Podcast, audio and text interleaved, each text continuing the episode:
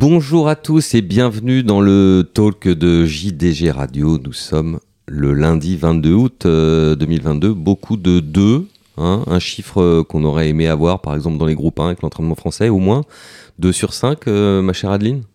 Oui, mais l'histoire ne s'est pas déroulée comme ça. Au lieu de ça, on a fait 0 dans les groupes 1 et pas forcément mieux dans les autres catégories de courses de sélection. On va en parler aujourd'hui. On vous rassure, il y aura aussi des, nouvelle plus joyeuse, et nous recevons pour faire un premier bilan de, ce semestre et de ce meeting à Deauville le patron de France Gallo, Olivier Deslois. Bonjour Olivier. Bonjour Manuel, bonjour Aline. Merci beaucoup d'être euh, courageusement venu nous rejoindre euh, autour du micro, parce que quand les nouvelles sont pas toujours très très bonnes, il faut euh, avoir le courage d'en parler. C'est également notre cas aujourd'hui. Adeline, donc, on a introduit l'émission avec ça. Au niveau sportif, ça a été particulièrement compliqué cet été à Deauville. Est-ce qu'il fallait s'y attendre euh, particulièrement cette année? Est-ce que c'est parce que nos amis étrangers sont revenus maintenant définitivement après le Covid. Oui, c'est vrai qu'en 2020 et 2021, il y avait forcément eu moins de visiteurs euh, anglais et irlandais. Là, cette année, ils sont, ils sont revenus en force et, euh, et on n'a gagné aucun groupe 1. moi, ce qui est même le plus inquiétant pour moi, c'est qu'il n'y avait aucun deux ans français dans le, dans le Morny. Euh, voilà, enfin Oui, ce qui, comme on a l'habitude de dire, celui qui ne court pas a forcément moins de chances de gagner. Oui, oui, et puis c'est un peu quand même euh, symptomatique de, euh, en tout cas du, des deux ans tricolores, enfin en tout cas de l'entraînement français qui préfère, en tout cas cette année, qui a préféré ne, ne pas courir et, et forcément n'a pas gagné. Alors Olivier, dans les fonctions que vous exercez, forcément c'est quelque chose que vous, que vous regardez euh, déjà, première chose, est-ce que vous êtes d'accord avec notre constat sur cette perte de compétitivité de l'entraînement français? Oui, le constat, il s'impose à nous. Euh, j'ai envie de dire qu'il est euh, encore un peu plus spectaculaire ici à Deauville, à la fois à travers les chiffres et puis l'impression que ça dégage, puisque au même endroit sur, sur quasiment trois semaines, oui, c'est ça, on a l'impression que l'histoire se répète de dimanche en dimanche. c'est un, peu un condensé. Euh. Exactement, il y, a un, aspect euh, condensé qui, renforce euh, assez considérablement cette impression juste hein, de, perte de compétitivité. Bon, on n'a pas tellement envie de, de trop s'émouvoir de, de, ce qui se passe à un instant T et de regarder les choses sur une période un petit peu plus longue. Mais la vérité, c'est que sur une période plus longue, euh, cette perte de compétitivité, elle est assez évidente. Hein. Euh, si on regarde le, nombre de chevaux qui, ont un rating de, plus de 110 dans les 3 ans et, les 4 ans et plus, sur une période de 5-6 ans, ils ont baissé de moitié. Hein. on parle des, chevaux entraînés en France.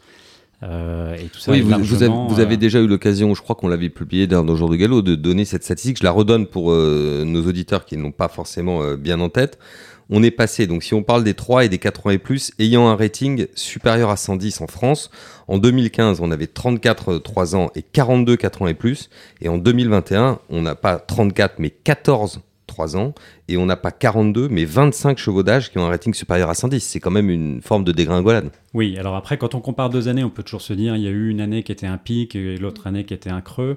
2015 euh, n'était pas particulièrement un pic. Euh, et entre ces deux, euh, ces deux années de, de, référence, euh, la, tendance est baissière et de manière, de manière continue et régulière en fait. Donc, donc voilà, c'est cette pente qui, qui, est inquiétante, qui est très largement confirmée par le nombre de groupes 1 français gagnés par des chevaux entraînés en France, qui là aussi a... Divisé par deux entre 2015 et, et 2021. 2021, et puis 2022 s'annonce malheureusement encore, encore pire, puisqu'on en a déjà couru 15 et on n'en a gagné que 3. Alors certes, euh, parmi les trois, euh, deux, euh, deux, classiques avec la poule des Pouliches et, le Grand Prix de Paris, mais, mais c'est pas lourd quand même. C'est pas lourd et, et, donc comme vous le disiez, les cinq derniers groupes 1 disputés ici à, à, Deauville ont tous été remportés par des... Et Jockey Club également. Jockey Club également, tout on à va pas oublier notre ami Valérie, parce que sinon, sinon on va se faire tirer les oreilles. Bien sûr. Donc on est passé de 16 victoires de groupe 1 effectivement en 2015 à 2021 8 et pour l'instant l'année en cours effectivement on est sur des bases pour l'instant la question qu'on a envie de poser à Olivier c'est comment enrayer cette euh, chute de compétitivité? Enfin France Gallo euh, a pris, a pris des mesures fortes, notamment cette année avec une hausse des, des encouragements. Euh, est-ce que vous espérez en voir les effets à, à court ou moyen terme? Enfin, qu'est-ce, que, qu'est-ce qui, selon vous, pourrait, pourrait permettre à l'entraînement français de redorer un peu son blason au plus haut niveau. Oui, ou, même si on va être encore plus précis, Olivier, pardonnez-moi, mais si on est encore plus précis, vous avez mis 20 millions de plus en allocation, vous avez réaménagé le programme de deux ans pour donner plus de progressivité, et on n'a pas de partant au départ du Morny, et au niveau des effectifs, c'est flat, ou du moins ça a baissé, mais là on redevient un peu flat. Ça veut dire quoi? Ça veut dire que les 20 millions supplémentaires, ils servent à rien? Ça veut dire que le nouveau programme des deux ans, il sert à rien? Enfin, c'est un peu inquiétant sur, euh, par rapport à la programmation que vous pouvez, euh, que vous pouvez faire Bon, c'est un, vaste sujet et évidemment, euh, euh, face à une situation qui est, qui, est loin d'être simple, hein, c'est un sujet qui est, qui est complexe.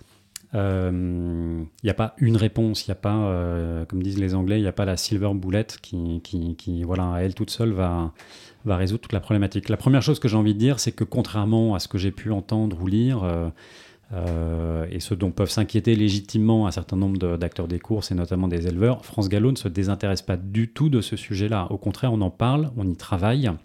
Ça a été évoqué à maintes reprises euh, au conseil d'administration euh, ces, ces, derniers mois. C'est vraiment au cœur de nos préoccupations. Euh, parce que euh, on est bien conscient de, notre rôle, de, la mission euh, qui est celle de, France Gallo. Je veux dire, on n'est pas juste là pour fournir un programme, on l'espère, riche en partants, intéressant pour le parieur, pour maximiser la recette et, faire, tourner, la boutique. Il y a une dimension sportive qui est absolument fondamentale je, pense qu'aujourd'hui, on a un élevage français qui se porte bien avec euh, des chevaux élevés sur notre sol qui, qui performent au plus haut niveau, euh, y, compris, euh, y compris à l'étranger. Notre faiblesse actuelle, et elle n'est pas complètement nouvelle, et elle était en germe déjà depuis quelques saisons, c'est, comme vous le dites, la compétitivité des chevaux qui sont entraînés chez nous. Alors, Bon, sur les deux ans, évidemment, il y a un côté très spectaculaire de voir un morning qui se court à 5 partants et pas un partant français. Les années suivent et ne se ressemblent pas. Euh, la victoire d'Ursula n'était pas si ancienne que. Que ça. L'année dernière, on avait 14 partants dans le Morny, il y avait 6 chevaux euh, entraînés en France. Donc, euh, bon, voilà, je, veux dire, il ne faut pas non plus s'arrêter sur, sur une année qui est peut-être effectivement creuse sur le plan des deux ans à cette période de l'année, sur cette distance-là. ça ne veut pas dire qu'on n'a peut-être pas de, très bons deux ans qui vont briller d'ici d'ici la fin de l'année. Bon. Maintenant, quels sont les, les axes de, réflexion ou, euh, ce qui a déjà été engagé? Oui, on a euh, remis 20 millions d'euros d'encouragement supplémentaire dans le budget de, de 2022. C'est évidemment euh, un point extrêmement important qui était là pour redonner un signal d'encouragement, donner des perspectives aux propriétaires, aux entraîneurs après deux années de, Covid où tout le monde a été assez malmené. Euh, on l'a fait euh, principalement au travers d'une euh, augmentation des taux de primes, et, notamment pour les 2 ans et les 3 ans, avec des taux de primes maintenant qui sont à 80%. Donc, donc ça, c'est quand même un, vrai plus pour soutenir la relance des, effectifs sur les jeunes chevaux. Les effets euh, sur le plan des effectifs ne se font pas encore sentir, mais je dirais que c'est assez normal. C'est pas euh, c'est pas immédiat. C'est des, des, mesures qui ont été annoncées un peu tardivement euh, l'année dernière. Pas, encore sortir. la, baisse est quand même enrayée légèrement. Au 1er août, on est plus sur des valeurs négatives de nombre de chevaux d'entraînement. Ce qui était le cas les, derniers temps. Donc ça a quand même, on a l'impression que ça s'est un petit peu tassé quand même la baisse. Alors au 1er août, les effectifs sont effectivement à l'équilibre par rapport à l'année dernière à cette même date, après avoir euh, enregistré des baisses assez importantes chaque mois depuis, euh, depuis le début de l'année. Sur les deux ans, on est quand même en baisse par rapport à l'année dernière, malgré les mesures incitatives. Donc je pense que ces mesures incitatives vont porter leurs fruits sur le plan des, des effectifs plutôt à partir de, à partir de l'année prochaine. On le rappelle, c'est quand même des choses puissantes. 80% de, de surprime pour les deux ans, c'était, c'est, on, est, on est dans des taux encore supérieurs à ce que Jean-Luc Lagardère avait offert au galop français quand il avait pris les, les rênes de l'institution, justement pour relancer la machine. Avec lui, ça a fonctionné. vous pensez que ça, dans le monde dans lequel on vit aujourd'hui, c'est on parle des années milieu des années 90, ça fonctionnera encore et que c'est quelque chose qui peut porter ses fruits? Oui, en fait, je pense que c'est un, élément euh, absolument nécessaire et important. Il n'est pas suffisant. On, en a la démonstration de toute façon. Euh, le, système d'allocation en France euh, est, quand même reconnu comme le meilleur d'Europe par, je pense, tous les, Anglais, les, Irlandais, les Allemands. Donc, je veux dire, ça, fait de, de, mystère pour personne que le niveau d'encouragement est élevé, que le niveau d'encouragement rapporté au nombre de choix à l'entraînement est élevé, qu'il y a de l'argent pour à peu près toutes les catégories de, chevaux à, exploiter. Bon, ça ne suffit pas à, attirer vers nous euh, suffisamment de, de, jeunes chevaux et de jeunes chevaux probablement à même d'être compétitifs au plus haut niveau avec nos, concurrents, anglais et irlandais notamment et surtout d'attirer des propriétaires capables d'acheter euh, ces jeunes chevaux, euh, enfin yearling ou, euh, même avant, ou les élever avec des origines. Vous aviez, vous aviez publié un, tableau très intéressant sur la, répartition des deux ans par les top étalons européens du moment entre la Grande-Bretagne, l'Irlande et, et, la France, et la, différence, aller de, de, 1 à 5 selon les étalons. ça, c'est de nature à décharger un peu la responsabilité des entraîneurs. D'ailleurs, oui, si vous me permettez, c'est ce qu'ils nous disent ils souvent. Ils travaillent pas avec le même stock non plus. Ça, c'est. Oui, mais le, stock, il vous tombe pas, il, tombe pas tout cuit dans le bec, il vous tombe pas du ciel. Euh, voilà. Donc ça veut dire qu'ils sont peut-être moins attractifs pour ne pas attirer cette matière-là. Ben, c'est une bonne question. C'est une bonne question. Je pense qu'il faut interroger les, les acheteurs de, de yearling euh, là euh, au mois d'août, parce que je veux dire, des, des Frankel, des Ciso Stars, euh, des Dubaoui, euh, on en produit quand même en France. Euh, on en produit en France. chez des éleveurs propriétaires qui font le choix préférentiel de la France, je pense à l'élevage des frères Vertemer, à l'Agacan, à d'autres.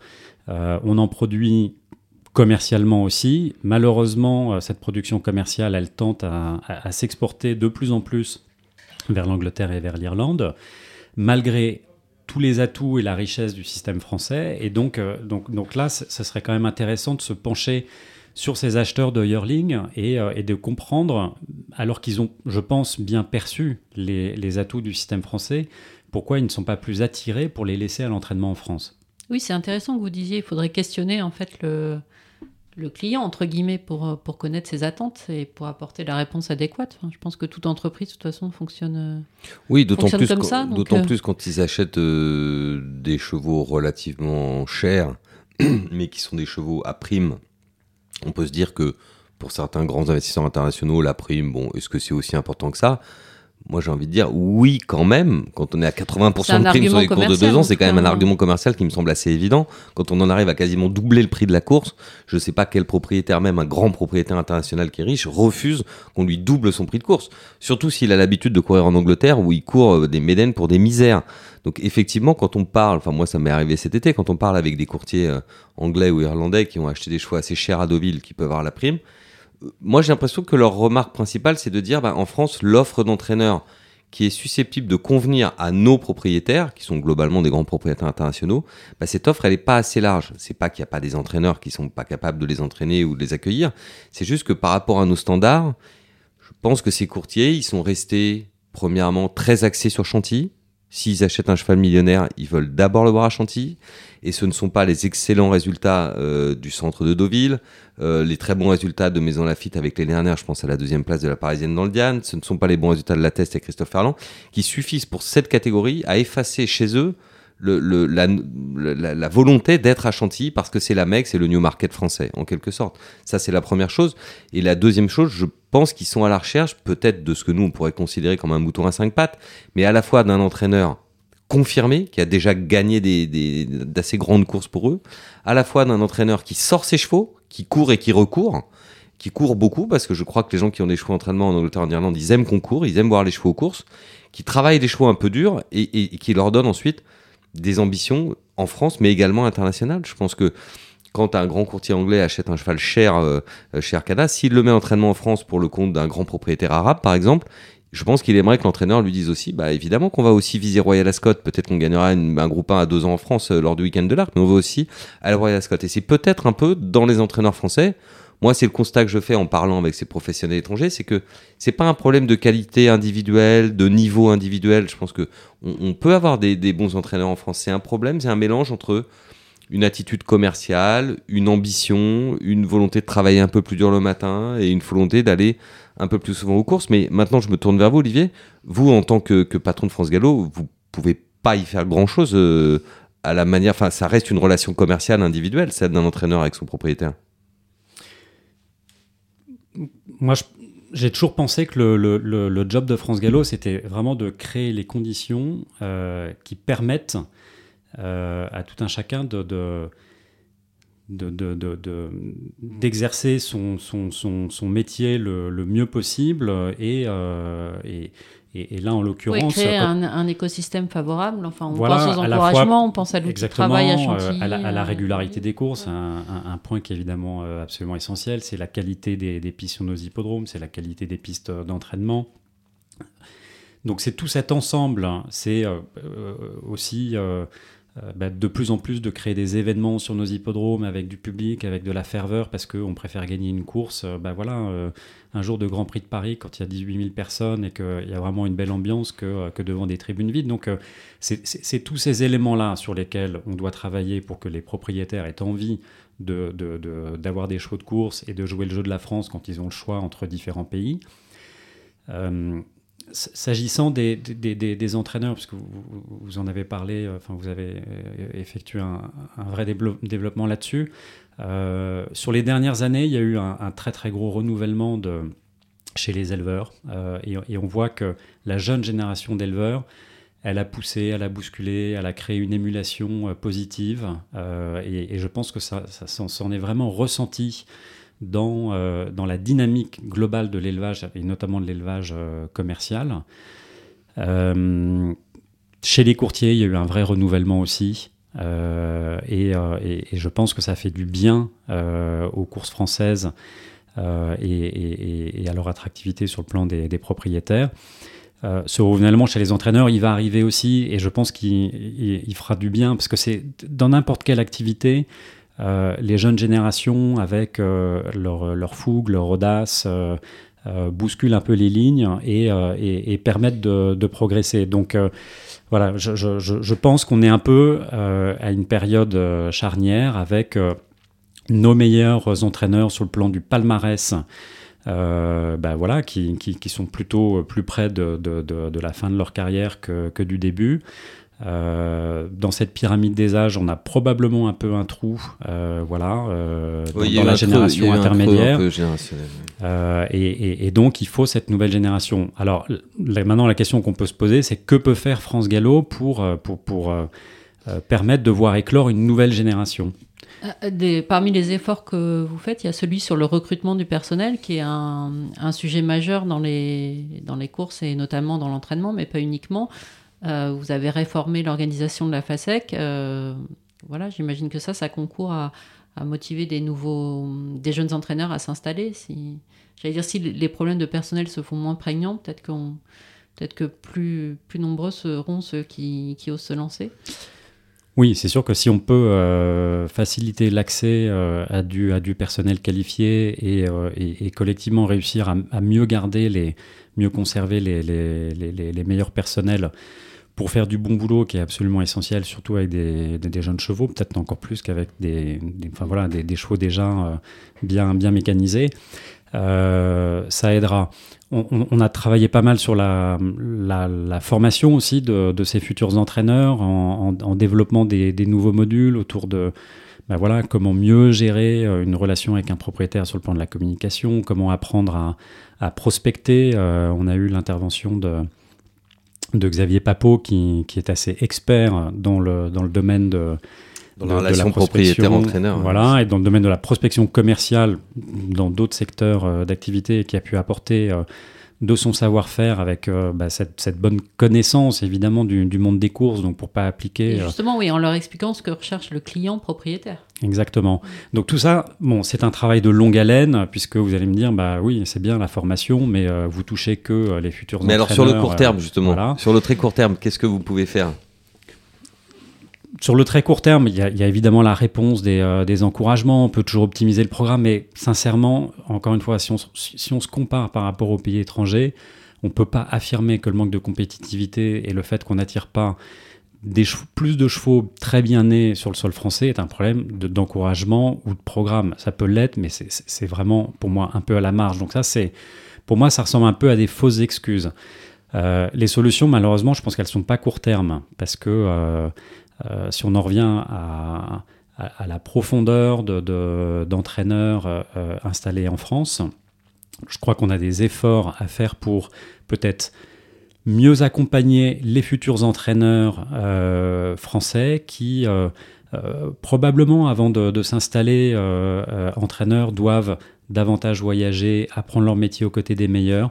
Tous ces jeunes-là, aussi talentueux soient-ils, n'ont pas forcément tous les réseaux et donc comment nous on peut les aider. Et à ce moment-là, enfin, est-ce que j'allais dire durcir les conditions d'accès à la licence d'entraîneur public, ça serait peut-être pas une, une mauvaise chose?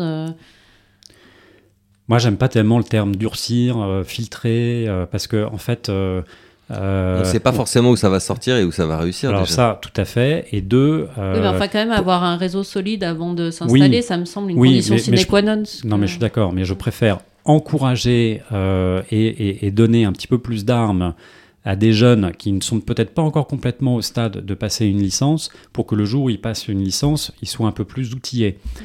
Donc on, réfléchit notamment, c'est une idée, elle est peut-être pas bonne, mais euh, à, créer un peu un système de, bourse à l'attention de, bah voilà, de, jeunes qui ont un, projet euh, exactement euh, où on aurait des partenariats avec un certain nombre d'entraîneurs étrangers, que ce soit aux États-Unis, en Australie, en Angleterre.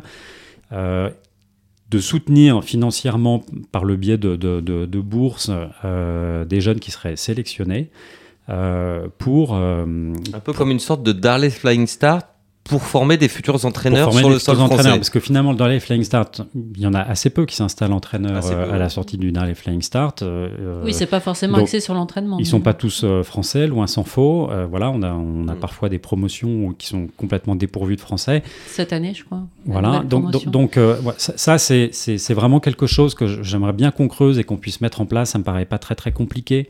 Euh, mais, mais, mais, évidemment, tout ça, c'est vraiment un travail de longue haleine. On peut aussi, euh, j'ai envie de dire un peu symétriquement, euh, proposer quelque chose à destination de, jeunes Anglais, Irlandais, pourquoi pas Allemands aussi, où il faut reconnaître que dans ces pays-là, notamment l'Angleterre et l'Irlande, le vivier de départ est plus large, et d'essayer d'attirer à nous des gens qui ont un projet d'installation euh, comme entraîneur, qui ont peut-être déjà un petit peu roulé leur boss, euh, qui n'ont pas encore complètement choisi euh, dans quelles conditions ils exerceront leur métier d'entraîneur, et qu'on a encore une chance d'attirer à nous en France. On en voit, on a l'exemple de Tim Dunworth qui a gagné d'ailleurs une listade avec, avec l'un de ses deux ans et qui a même fait le, jumelé, qui a choisi la, qui a choisi, pardon, la France, qui m'expliquait qu'il avait beaucoup, beaucoup de propriétaires anglais ou irlandais, en tout cas étrangers, euh, assez peu de Français, mais enfin, il a été capable d'attirer euh, à Chantilly des, nouvelles Kazakhs, ou en tout cas des Kazakhs qui n'avaient pas eu des choix en France depuis un moment. Exactement. Donc ça, pour moi, c'est la grosse vertu de, faire venir des, jeunes entraîneurs euh, de l'étranger, c'est que bah, ils vont pas aspirer les propriétaires clients des uns et des autres. Quand on regarde dans les faits, c'est souvent des des créateurs de, de, de, nouveaux propriétaires ou de propriétaires qui avaient quitté euh, la France euh, il, y a, quelques années. Donc, euh, donc c'est du plus tout ça, c'est du plus. Et puis là, en l'occurrence, c'est un, pour moi un très bon exemple. C'est un jeune qui est un fils d'éleveur. irlandais avec, mmh. avec du succès, avec, qui a beaucoup voyagé, avec des réseaux, qui a voyagé, qui a complété sa formation par cette expérience chez Nicolas Clément, qui a fait probablement tomber la barrière psychologique de la langue.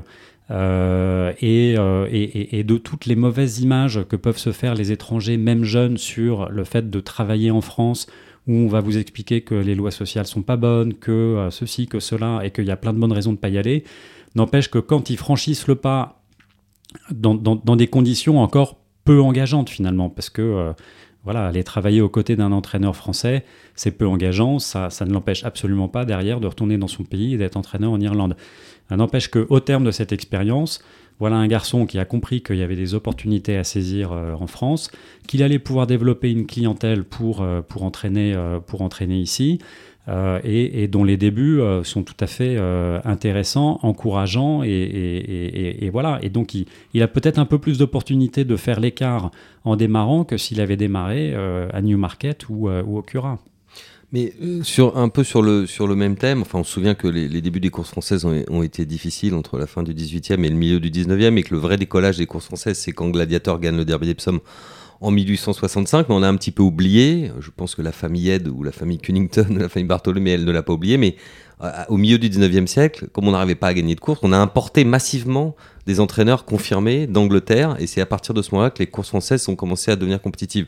Est-ce qu'aujourd'hui, il serait envisageable, ou j'allais dire serait-il souhaitable ou non, de proposer à des entraîneurs un peu plus confirmés, je ne parle pas évidemment de John Gosden et de Michael Stout, hein, mais des entraîneurs un peu plus confirmés, de venir s'installer en France. Après tout, la, qualité de vie est, agréable, il y a des prix de course. Euh.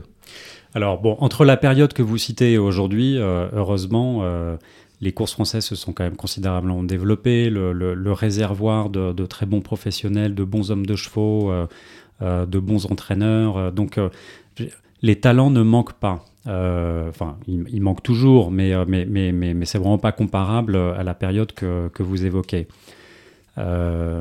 si on vient sur le cas des, des, des, profils étrangers et, sans considérer que c'est l'alpha et l'oméga et que le, regain de compétitivité ne repose que sur l'arrivée de, nouveaux entraîneurs de l'étranger, je, je, pense que c'est pas ça le, la réalité. Euh, il y a sûrement des opportunités à saisir. À mon avis, elles sont beaucoup plus avec des, jeunes qui ne sont pas encore installés, parce qu'une fois qu'ils sont installés et qu'ils sont installés euh, chez eux, euh, c'est beaucoup plus difficile de franchir le pas. prenez un garçon comme Harry Dunlop, qui est quand même pas bien vieux, qui connaît bien la France, qui est venu à, de maintes reprises gagner des courses, qui a acheté des chevaux à prime. Alors lui, il avait vraiment bien compris le système français. Euh, je pense qu'il a longuement réfléchi à réorienter sa carrière et pourquoi pas la France. On en avait discuté à, plusieurs reprises. Mais en fait, c'était déjà un peu tard. Quoi. Il est, passé un certain âge, c'est, je pense que c'est plus difficile. Même si les Italiens le font. Regardez Guarnieri. Guarnieri, quel âge a-t-il? Aline 55 ans En tout cas, il s'est installé en 2017, il avait 57 ans. 57 ans, voilà. Et bon, alors vous me direz, c'est peut-être parce qu'en Italie, s'il n'y avait plus rien du tout. Qu'il n'avait pas beaucoup d'autres choix que de. Oui, oui. Je, je, pense que quand on est en Angleterre ou en, en, Italie, euh, c'est pas tout à fait pareil. Quand on est en Angleterre, on a quand même toujours un petit peu l'espoir de pouvoir rebondir parce que, euh, parce que voilà, c'est un pays avec euh, une profondeur malgré tout. Un autre exemple, Amy Murphy qui avait un partant voilà, dans, alors, dans le Morny, elle est, elle est venue passer trois mois en France. Enfin, je pense qu'elle devait avoir une licence provisoire, c'est ça? Ouais, une licence, une licence temporaire. très bon exemple, très bon exemple, Amy Murphy, parce que elle est arrivée avec relativement peu de chevaux. Elle a parfaitement exploité le programme de deux ans, preuve qu'il est, il est quand même pas si mal foutu quand, euh, quand on, se penche dessus et qu'on a des chevaux suffisamment précoces pour, euh, pour saisir les opportunités. Sa pouliche qui court dans le, dans le morning, qui court très honorablement, euh, bah, elle, a, elle, a, absolument suivi ce programme, ce programme français. Oui, elle a gagné à Vichy d'ailleurs. Exactement, donc elle est, elle est quand même arrivée sur le morning en étant suffisamment endurcie euh, voilà, pour pouvoir disputer cette épreuve, euh, et encore une fois, en, avec les honneurs, oui. Avec, pas ridicule du tout. Tout à fait, avec les honneurs. Euh, Amy Murphy, au fond de moi, j'espérais que après cette, cette, très belle expérience, puisqu'elle a quand même gagné pas mal de courses, elle se dise, mais finalement, pourquoi pas transférer mon, mon activité m'installer de manière pérenne en France. Et, et ben non, elle est, elle est retournée elle est retournée en Angleterre où je lui souhaite le meilleur, mais, mais, mais je crois qu'elle elle avait clairement des, des, belles opportunités à saisir si elle s'était installée euh, en France sur la durée. Et pourtant, Amy Murphy, elle est jeune. Voilà, elle est, pas, euh, elle entraîne pas en Angleterre depuis 20 ans. Adeline, euh, quand Amy Murphy gagne avec son antenne française, on, on, met les bâtons dans la colonne équipe de France ou, on les laisse dans la colonne Angleterre ah, Équipe de France. Équipe de France, c'est le lieu d'entraînement du cheval qui fait foi. bon, bah Olivier, il n'y a plus qu'à convaincre Amy Murphy de venir tous les ans euh, passer quelques mois pour améliorer les statistiques de notre entraînement. Oui, mais bon. on va lui faire dire des choses qu'il ne veut pas dire, Olivier. Non mais, non, mais, hein, ouais, non, mais surtout que les, licences temporaires. Euh, euh, bon, c'est bien, mais, mais ce qui est plus important, c'est quand même de, pouvoir voilà, trouver, quelle que soit la, nationalité des, professionnels, des entraîneurs, qui s'installent vraiment en France sur la durée et qui jouent pleinement et durablement le jeu de la France. Pour finir sur une note euh, positive, euh, nous sommes euh, là tous les trois depuis le, début du meeting de Deauville et on a vraiment l'impression qu'il y a eu du monde et une super ambiance à la fois sur l'hippodrome, à la fois aux ventes. moi, aux ventes, ça faisait longtemps à ligne que j'avais pas vu une telle ambiance et des gens aussi heureux d'être là. On, voit il y a un climat quand même qui est hyper favorable autour de notre activité. Moi, je veux quelque chose qui ne trompe pas. Des amis qui n'ont rien à voir avec les courses maintenant commencent à me demander des invitations pour venir aux courses qu'ils ne faisaient pas auparavant. Est-ce qu'il n'y a pas quand même sur ce plan du public et de la ferveur autour de notre sport Est-ce qu'il n'y a pas quelque chose qui est en train finalement de, finir par se déclencher? Moi, c'est l'impression que, que j'ai un peu. Post-Covid, peut-être d'ailleurs, ça a pu. Euh. Oui, post-Covid, qui n'était pas une évidence non plus, puisqu'il y a, y a d'autres pays où. Euh, alors, ils partaient de plus haut que nous, il hein, faut, être, faut être aussi. Euh, euh, tout à fait honnête euh, là-dessus. Beaucoup de pays qui peinent à retrouver le, niveau de public qui était leur en 2019 et donc euh, le, Covid étant passé par là, ça laisse des traces.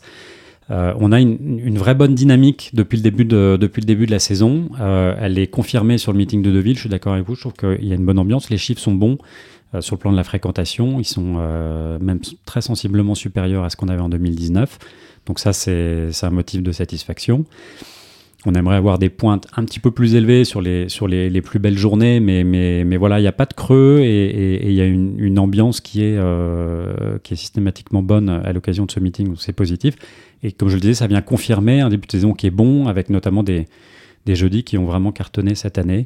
Et, avec ce public qui se branche de plus en plus sur le spectacle des courses, qui, qui parie, qui, qui s'amuse, euh, qui revient et, et pour qui euh, ce, spectacle des courses fait vraiment partie intégrante de l'expérience des jeudis.